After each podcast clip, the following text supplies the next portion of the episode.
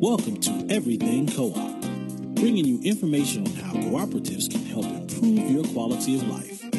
This show is being sponsored by the National Co op Bank, NCB.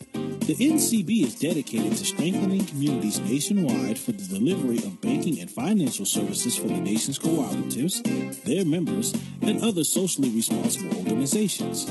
For more information on the power of community ownership, visit ncb.coop. That's ncb.coop. Now stay tuned for your host, Vernon Oakes. Good morning, everybody out there. The National Cooperative Bank is sponsoring this program to talk to you about the benefits of cooperatives and how they work, why they work, which most people do not understand co-ops. Uh, as a matter of fact, Chuck Snyder, the president of National Cooperative Bank, said that perhaps 90% of Americans don't know what a cooperative is. They don't understand it, even though a lot of Americans are members of credit unions and housing co-ops and different kinds of co-ops, but they really don't understand a co-op. And this morning we have Dr. Ann Hoyt on the line with us this morning, who is an educator who can tell us a lot about co-ops but Ann, could you start off by telling us? Well, first off, good morning. Good morning. How are you? I'm great. I'm great. How did you get involved in teaching about co-ops or get involved with co-ops altogether? Well, many years ago, I was a member of the Berkeley Co-op uh, while I was in college, actually in Minnesota. But when I went back home, I shopped and used my membership at Berkeley and didn't think a whole lot about it until I was in graduate school at the University of California and I was taking a class in community organization, and we were assigned a project. And my project ended up being a consumer cooperative buying club that needed to have someone organize co ops in low income communities. So I learned about co ops there and became inspired about them and wanted to work more with co ops because of that experience buying clubs in low income communities. Why would that work? What causes buying clubs in low income communities? What were the benefits? Well, the benefits were that people could buy food and save a great deal of money because we were pre ordering food. We didn't have a store. And I did my master's thesis on whether or not this mattered. And on average, people were saving 20% on the cost of the food they purchased the, worked in Sacramento where I was doing this because a number of small buying groups had gotten together to order everything and process everything on computers. Now that was back in the days when we had um, key punch cards. If you remember yeah, that, I remember. A long time ago.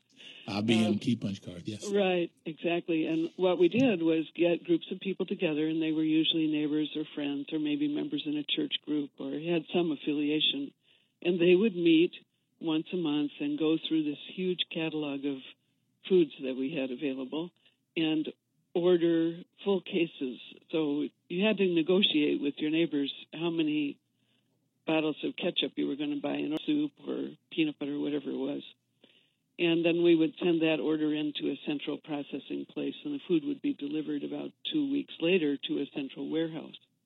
Then people went and picked up the food and took it to somebody's driveway or the church or wherever and divided up the orders and for individuals. But because we were doing all that food work ourselves, we were saving significantly on the cost of food. And that's why it worked. And one of the things about it that I was so inspiring to me, besides saving that much money for people, was that when they got together to make out their orders, they talked about what was going on in the neighborhood or what their needs were, chatting like neighbors do. And several additional cooperatives grew out of those food co-ops, particularly babysitting co-ops and um, things that people needed in that particular community. You know, it's interesting that there is a need for good quality food. And if you buy it in quantity, the larger quantities you buy, and then you don't have the middleman in place like the stores where you can go pick it up. And so people order the food from a distribution center, they bring it in, and then they distribute it. And you save 20% on the value of it. In low income communities, folks really, matter of fact, any community, but particularly low income communities, you get a big, huge benefits and savings to the family. And then I hear you say, okay, because they came together, they talked, so they're creating community and they find out what else is need. And your story right here, very early on in your career, reminds me of Papa Sin, who was was in the Hall of Fame, I think last year or year before, from Senegal, and he said that they started a housing co-op out of need in the outskirts of suburbs of Dakar. There was no housing, so they created a housing co-op. And from there, they needed to be people to get back into town to um, to go to work, and the kids had to go into town to go to school. And so they started. They bought buses and started a transportation co-op.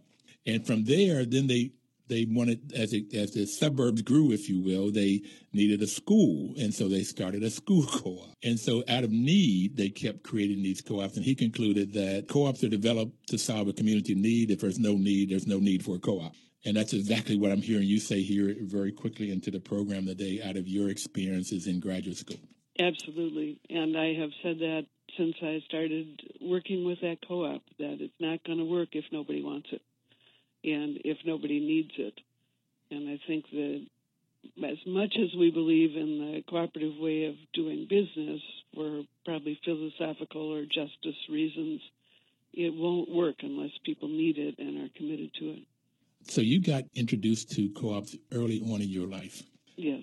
And congratulations on being inducted into the Hall of Fame. The Co-op Hall of Fame for everybody out there is the highest honor you can get if you work in this co-op world. And Dr. Hoyt was honored last Wednesday, inducted into the Hall of Fame. So, congratulations. Thank you. So, this is how you got started, but when did you decide to make this your life career, particularly education part? Well, I was so inspired by the cooperatives that I was working with in Sacramento that I decided that I would um, write about them as part of my graduate education, my master's degree. And then during that time, I had been very much involved with food co ops. This was over a significant period of time.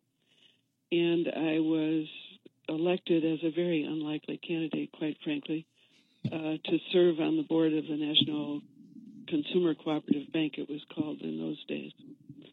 And so I knew a lot of co op people, and I had finished up my master's degree and my husband and I had a deal that we would trade off jobs every three years. So it was my year to work and his year to choose whatever he wanted to do. And he announced he wanted to go to school in Kansas, um, which wasn't in my life plan. So we went to Kansas and I got a job teaching a family economics course. And the professor said to me, You need to get a PhD if you want to keep your job. So all of a sudden I was in a PhD program I didn't intend to be in during that time, and while I was working on my PhD and serving on the bank board, I, I met many different kinds of co ops, and I saw the power of co ops in communities, and I saw the power, particularly, that co ops generate for economic justice. And when I got out, uh, finished my degree, there was a job available. This was my PhD then. There was a job available at the University of Wisconsin to do education for cooperatives.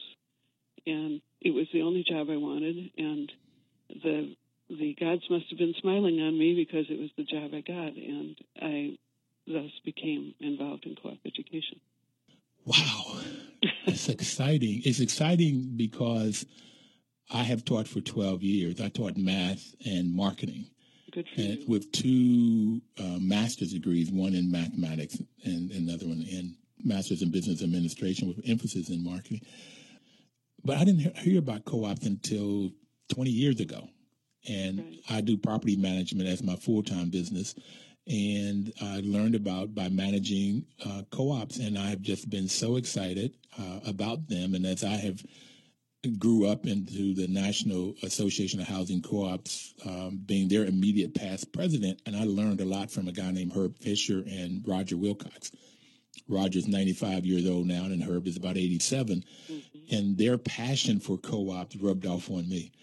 And so right now I'm extremely passionate about, and I want to talk to you about this co-ops, the power for justice, but in, in a minute. But why education? And the reason I'm asking that is because in my family, my mother went back to school and graduated magna cum laude when I was 13, and she was the first one in my family to get a degree.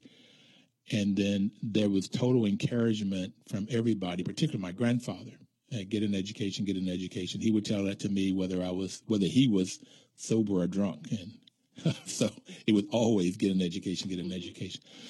So, why did you decide education as your be your life pursuit, both getting knowledge and then passing that knowledge on? It inspired me to see what people could do when they understood what opportunities were available to them. And yeah, I was able to help people understand that. And I think I was able to convey because I was so passionate about this way of doing business and why it was fair and why it provided opportunities for people throughout the country that the best place for me to be was to be in education. And, you know, once you get a PhD, a lot of avenues are not open to you anymore because you're overeducated. so being a professor was the natural next step for me, and this particular job was perfect because it was primarily working with University of Wisconsin Extension, which meant doing a lot of outreach to communities and working with a lot of adults. And that's what I did. So it's hard to explain when you have a passion about something. You've done it very well, and it, that's a wonderful story that you told. Uh, but once you have this belief and you know that people have made their lives better, you just want to talk about it. See, I, as an educator, uh, and I, listen, the, the other side of the story is I never wanted to teach. My mother taught, and I know how hard it was uh, and how little money she got for teaching. So I never wanted to teach, but to keep from going to Vietnam, which I didn't understand that war, still don't quite, uh, I, I, taught uh, middle school. And and I got hooked on teaching, particularly with math. When you when the student didn't know it, didn't want to didn't want to know it, didn't think they could know it, and when they got it, you could see that light turn on their head. That was that was tremendous uh, compensation, tremendous. But we have to take a break. We'll come back and talk to you about education, and I really want to talk about this justice that that you were talking about. But we'll be right back. Uh, everybody, please don't touch that dial. This is Everything Cooperative. 1450 WOL.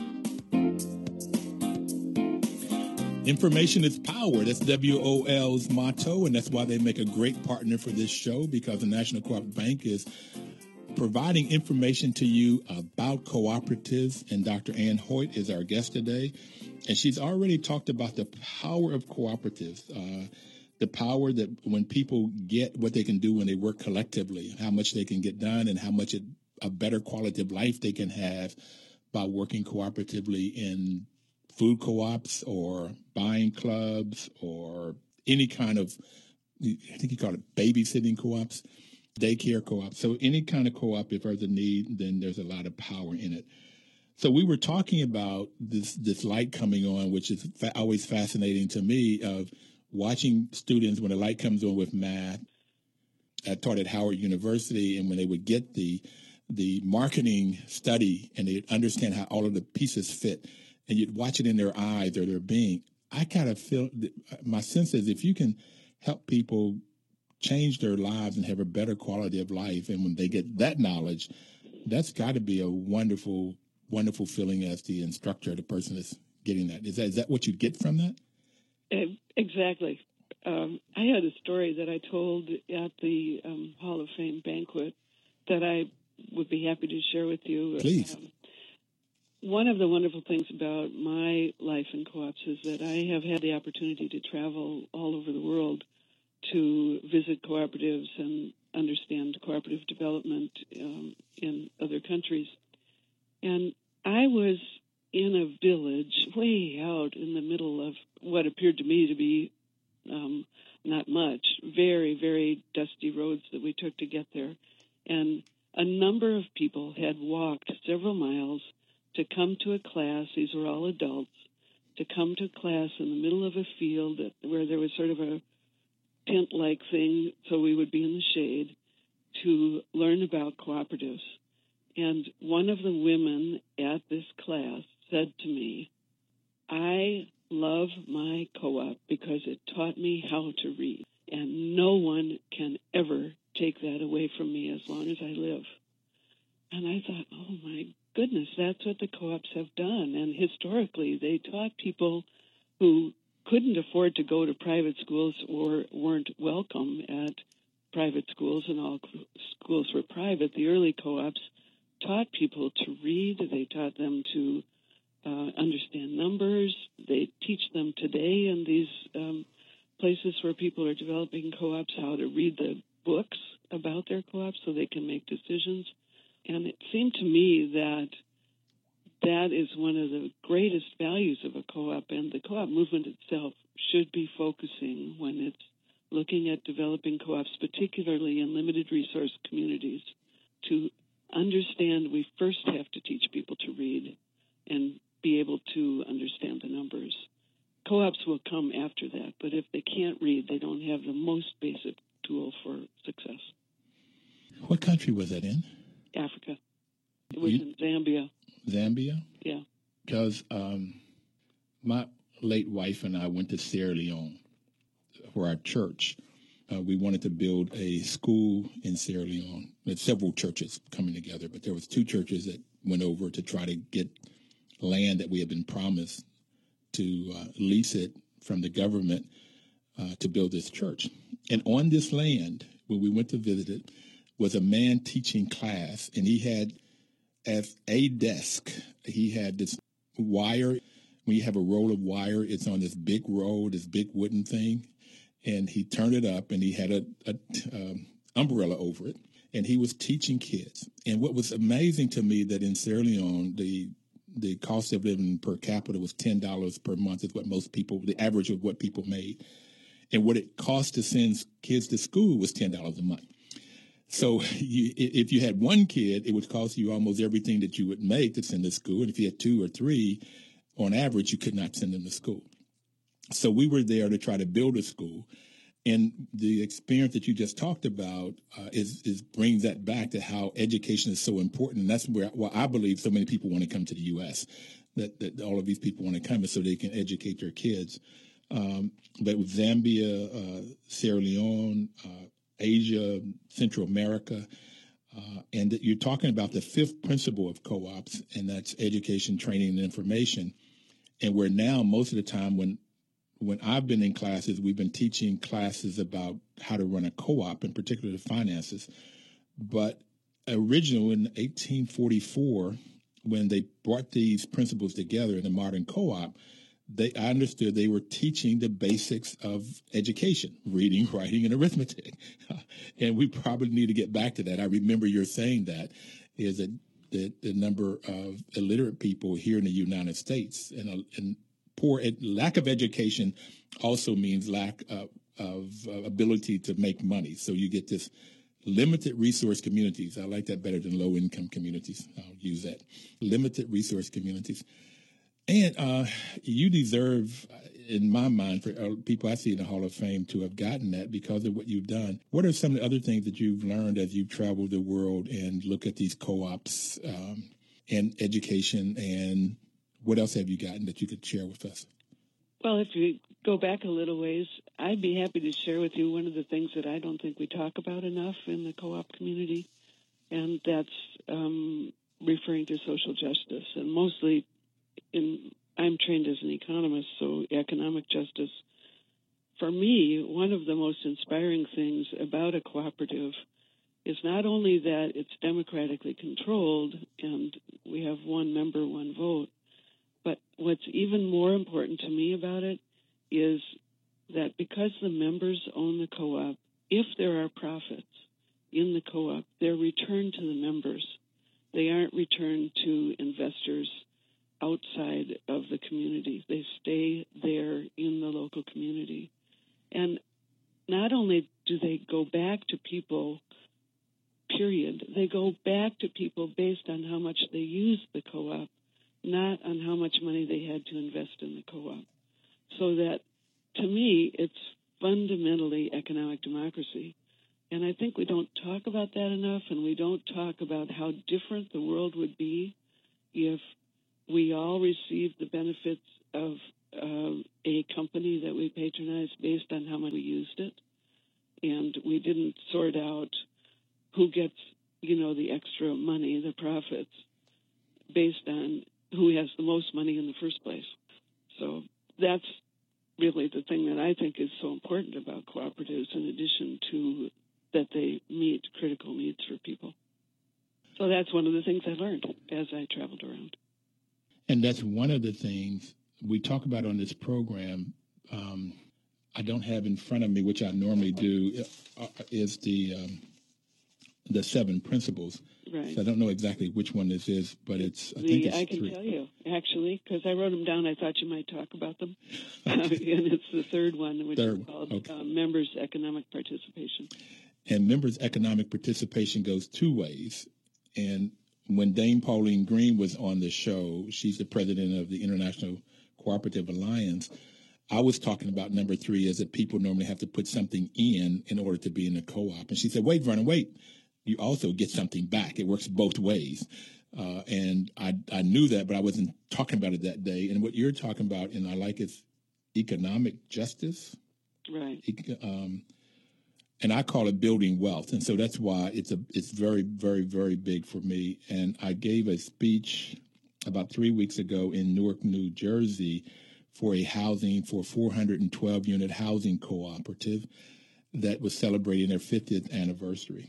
And it's a it's a it is a oasis in a desert, and it's on Spruce Street. And my sister, who had lived on Spruce Street in Newark, and not lived on it, but she lived in in in Newark, and told me that Spruce Street was where they normally had drug drug crime, lots of crime, prostitution. But this side of where this was was just like a really oasis, gated community.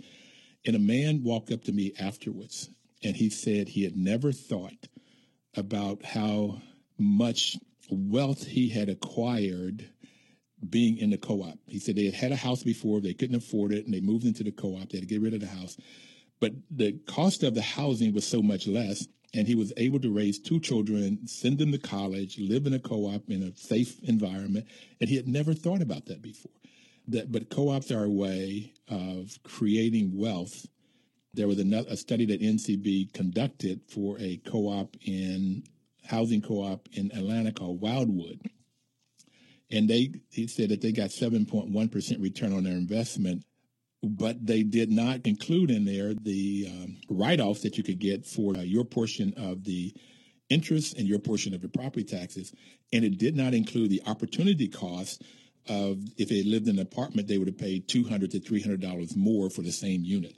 So there's tremendous and that's why he was able to send his kids to college. He wasn't paying as much for housing so yes, I, I, I get it, and I try to talk about it a lot, and we could figure out how we can get this knowledge out more about co-ops, whether it's um, a credit union, housing co-op, uh, food co-op.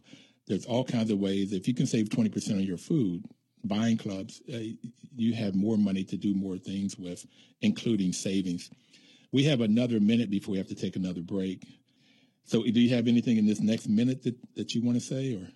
Sure. Um, just to expand on the kinds of co-ops there are, I can tell you that the first um, health maintenance organization, HMO, started in this country was started as a co-op by farmers that belonged to a co-op in Oklahoma during the Dust Bowl.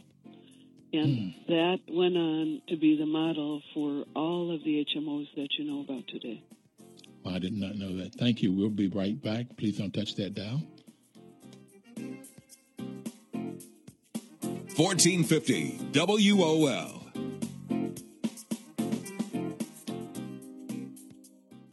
This is Vernon Oakes coming to you this Thursday to talk about everything cooperative, the benefits of cooperative for you, for your community, for the U.S., and for the world.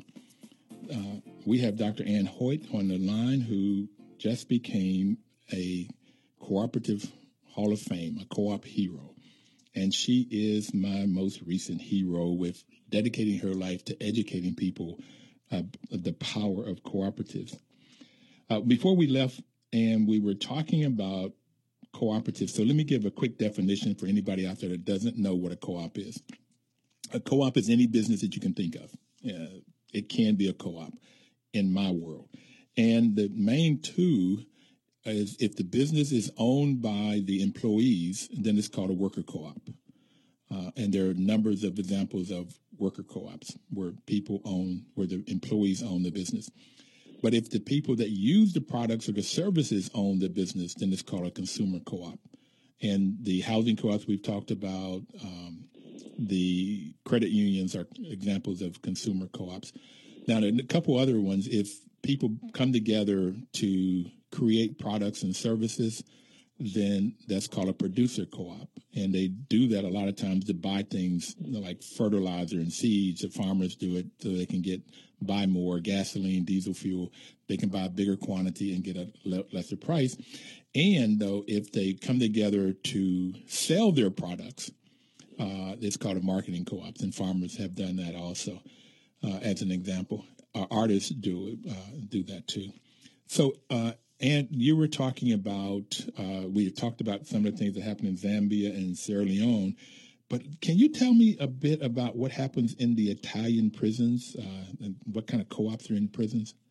I was hoping you would ask me that because it's one of my favorite examples of the power of cooperation.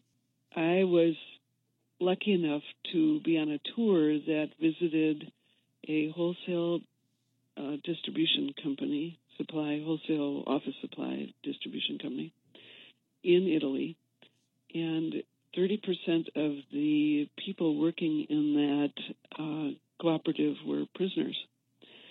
And I was just totally taken with that concept and wondered more about it. So I had an opportunity when I was on a sabbatical to visit many of the prison co-ops in Italy. And the one that was most exciting to me was a um, high security prison that has a co-op inside the walls of the prison, and uh, prisoners apply to become members. And members of the co-op are both people from outside and inside. And this co-op is one of the most entrepreneurial businesses I've ever experienced.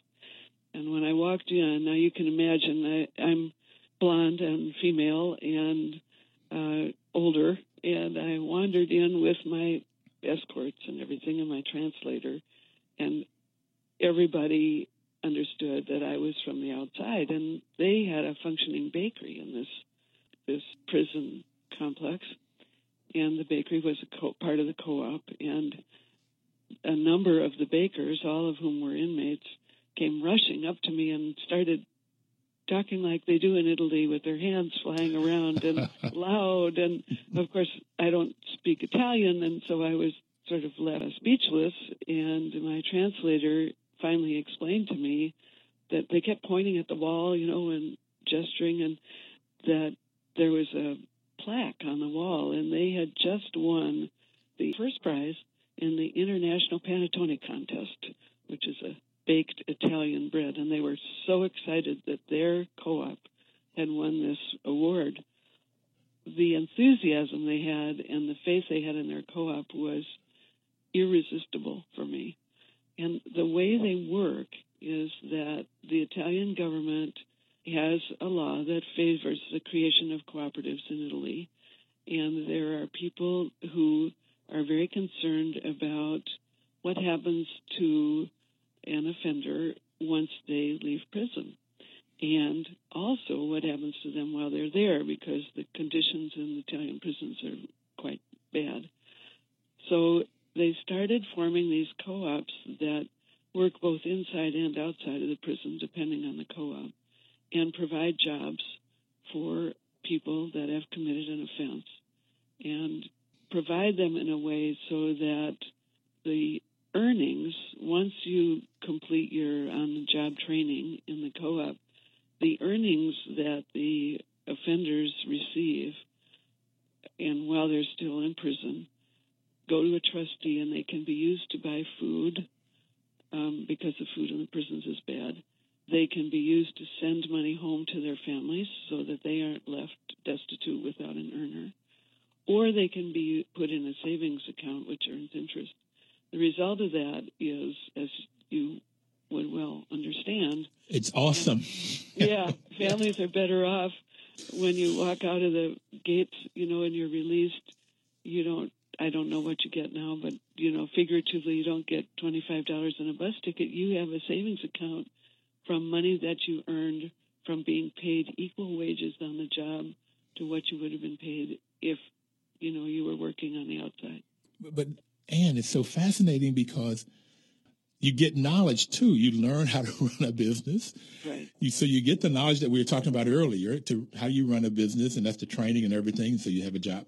But then when you get out, because you're a member of the co-op, you have a job. And one of the reasons that most people end up going back and creating a, a, an offense in the in the U.S. is because they can't find decent employment when they get out. Exactly. And the, Oh, the reason this was so riveting to me was I said, okay, so what's the recidivism rate? In other words, you know, how, Yeah. what percentage of people return to, you know, commit after they've committed another crime? They don't have exact statistics because it's very hard to keep track of people after they leave. But they figure the the highest, the highest rate I heard, and it was only one co-op that I visited, was twenty percent, twenty percent. And most of them said we, as best we can tell, our rate is zero to five percent. I mean, it's just, it's just fascinating and powerful and exciting. And so that's why I'm glad you asked about it. Well, I asked about it out of everything that I've read about you, and it's awesome the kinds of things that you have done. That one surprised me, and I wanted to know because if you look at American prisons, and right now I have three nephews and one great nephew in jail right now. Mm. And it's normally about some kind of drug offense. It could be something else, but that's the well. No, I have two nephews. One is out right now, and I'm afraid he's going to go back mm-hmm. because he has not created any skill sets that would help him. And if he had something like this, and he's 45, he's been in and out of jail his whole life. So for me, it's personal, this conversation. But if you also look at the, the numbers of prisoners that we have in the U.S., it is overwhelmingly, and I have had these numbers, I don't have them right now, but it's overwhelmingly filled with African American males are in more in a proportionate number of the of, of how many uh, African American males there are in the U.S. It's a lot, lot more African American males, and they keep going back. And I'll get out and go back and get out and go back. I, I wouldn't be surprised that eighty percent go back, uh, whereas twenty percent the highest you heard there, and uh, to zero to five percent of the co-ops. So I would love to see if we could get laws like that in Italian government favors creating co-ops in prisons if we had those kinds of laws in the U.S. But that would go against the uh, this prison business. It's a huge business right now. Right, And I- exactly. and to to communicate this idea and to talk about it, and I've given many speeches about it, that it's much harder to do here because the vested interests are so much more powerful. But I don't think it's impossible. Now, one of the things I can tell you about that um, HMO in Oklahoma, in talking about impossible, the doctor that had the idea in the first place when he started organized farmers to be in in uh, cooperatively owned HMOs, the Oklahoma Medical Association and the American Medical Association Fought it. came down as heavily as they could on him, and he kept going and he kept going. And so I think that there's stories throughout the cooperative movement about people that kept working on this idea and were successful. So not that I'm ready at this point in my life to take on the prison industrial complex, but I do think that there are models in the country for different ways that we can that we can uh, provide a meaningful experience so that people, once they have committed a crime and been punished for it, that they can return to society and be productive. Well, I don't know your age, but I'm 68 this year, and I'd like to take that on.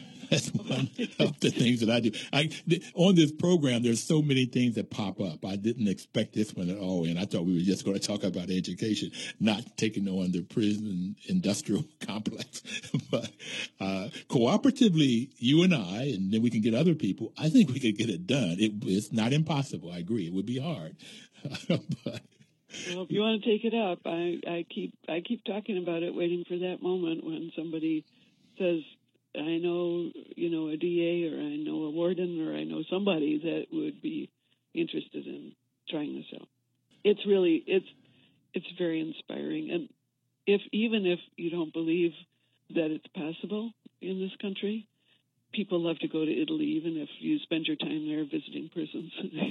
yeah. so, uh, however, I do have. I probably shouldn't mention this on the radio, but I, when I was in this prison that I was talking about with the bakery, and they have a whole lot of other uh, businesses, they're very entrepreneurial. I said, "Have any Americans um, been to see this? Anybody, you know?" And he said, "Well, we have tours coming through here quite often, and you might be interested to know this was several years ago that Jeb Bush was here." And I thought, "Oh, wow! Now that's an interesting idea." So, should Jeb Bush become our president, we should send him a note that we know he was there in that prison. Well, you know, I think we probably should try to reach out to him for a radio program. I had not known of any of the Bushes I'd necessarily want to bring on, but that would be a good one to bring on to talk about this. Uh, if if he visited, and particularly if he was anywhere inspired as much as you have been seeing it, and as much as I am hearing the story, knowing firsthand how the system doesn't help people get out of once you're in the system, once you are labeled, and even if it's a misdemeanor, early on in life, it's more likely you're going to stay in this system. And it's very hard to get out of it, no matter what we've done. And if we could create businesses inside, that would be awesome where they could learn. Because see, the other thing I've found out about co you learn how to run a business. But I had a lady, Ruthie Wilder, on who worked for the uh, transportation system in Baltimore, and she's the president of a housing co-op. And she was saying how the things that she learned in running the co-op she could use in her personal life. Mm-hmm. And l- learning how to manage your finances, learning how to save to replace the roof 10, 20 years down the road. If you can get those kinds of habits in your personal life, and learning how to cooperate with people when there's differences. There's, you know, the, the the hardest thing I've had to do in life is figure out when my wife and I had a difference and there's no democracy there. There's two people. How do you figure this thing out? I mean, do you flip a coin, which normally doesn't work? But so how do you learn how to work cooperatively when there's differences? Is I just is tremendous for any community, uh, whether it's two people, five people, a thousand, ten million people. It's wonderful. It is actually, and the Italians have these co-ops set up so that they, um, before you can actually work on a shop floor, you have to go through a period where you learn working skills. You learn to read if you don't know how to read. You do all these basic things, and uh, you learn how to work with people. I want to come back and talk about that when we after the next break. Is the different kinds of education systems? Because I have a specific question to ask you. We'll be right back. 1450 WOL. And I've got to apologize to you and the audience. We only have one more segment to go. This 45 minutes have gone by real fast, and I haven't talked to you. I have five, six, seven more questions to talk to you. We're just not going to have time today, so we'll get as much done as we can.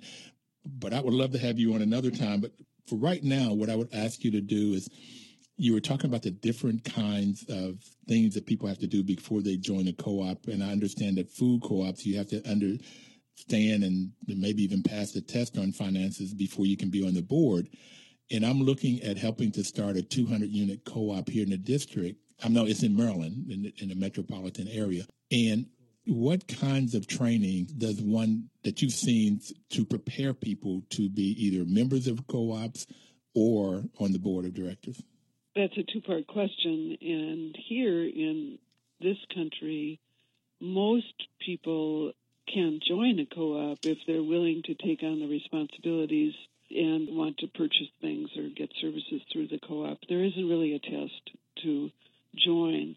Most co ops have a very low membership fee, and then over time you pay in a certain amount of money that helps to um, provide financial security for the company, and it it or the co-op. Um, it may be a couple hundred dollars. It may be more, depending on what kind of co-op it is, but you pay that in over time. And then the responsibilities are to um, patronize the co-op and to participate in elections. And you know, we hope that people will understand that what they're in, that they're in a co-op, but in a credit union. You know, I don't think most Americans that belong to credit unions, like you said earlier, understand that Um, we do the best we can to educate people, but the requirements are not high for being a member in terms of any kind of a test. But for being a director on the board, requirements are very different from one co op to another. I serve on the board of a nearly $2 billion credit union, and we expect people to be on that board to definitely understand financial services and to be able to read financial statements and so forth because $2 billion of members' money is very important to protect and mm-hmm. make sure that it's secure. To be on the board of a, a good sized food co op, um, you're expected to have had some kind of experience that's relevant to running a business. We usually teach people about co ops and orient them when they're directors. Uh, we hope they know about co ops, but there's a lot to know, and people kind of have a limited understanding. One of the things I've done quite a bit is train directors of cooperatives um, in all kinds of cooperatives, and I developed uh, methods and tools to train people. And most of that has been training them what it means to be a director, what basic director responsibilities are, what a co-op is, and what this particular co-op is about, how to work together on a board, and um, just general governance processes. And one of the things I think cooperatives contribute to the country, any country, is people who are trained in democratic governance, the people on boards of directors, and oftentimes boards go on, directors go on to serve in public office, um, serve other on other boards in their communities, and I think it's a very important role that co-ops play that isn't publicized enough. That we are educating people to be strong partners in a democratic system. Well, you said a mouthful. That is. You're supposed to get that from an educator. You know? we want you to think about this for maybe 10 minutes after you heard it. I would love to, at some point, um, get those tools, those methods and tools that you've developed for training directors, uh, because I would both want to make sure I'm trained well and also that I might be able to pass that on. Um, then the, the other you, you, mentioned food co-ops a lot. That um, what what are what is your history with food? I know you came out of the buying clubs, mm-hmm. but what else have you done with the food co-ops?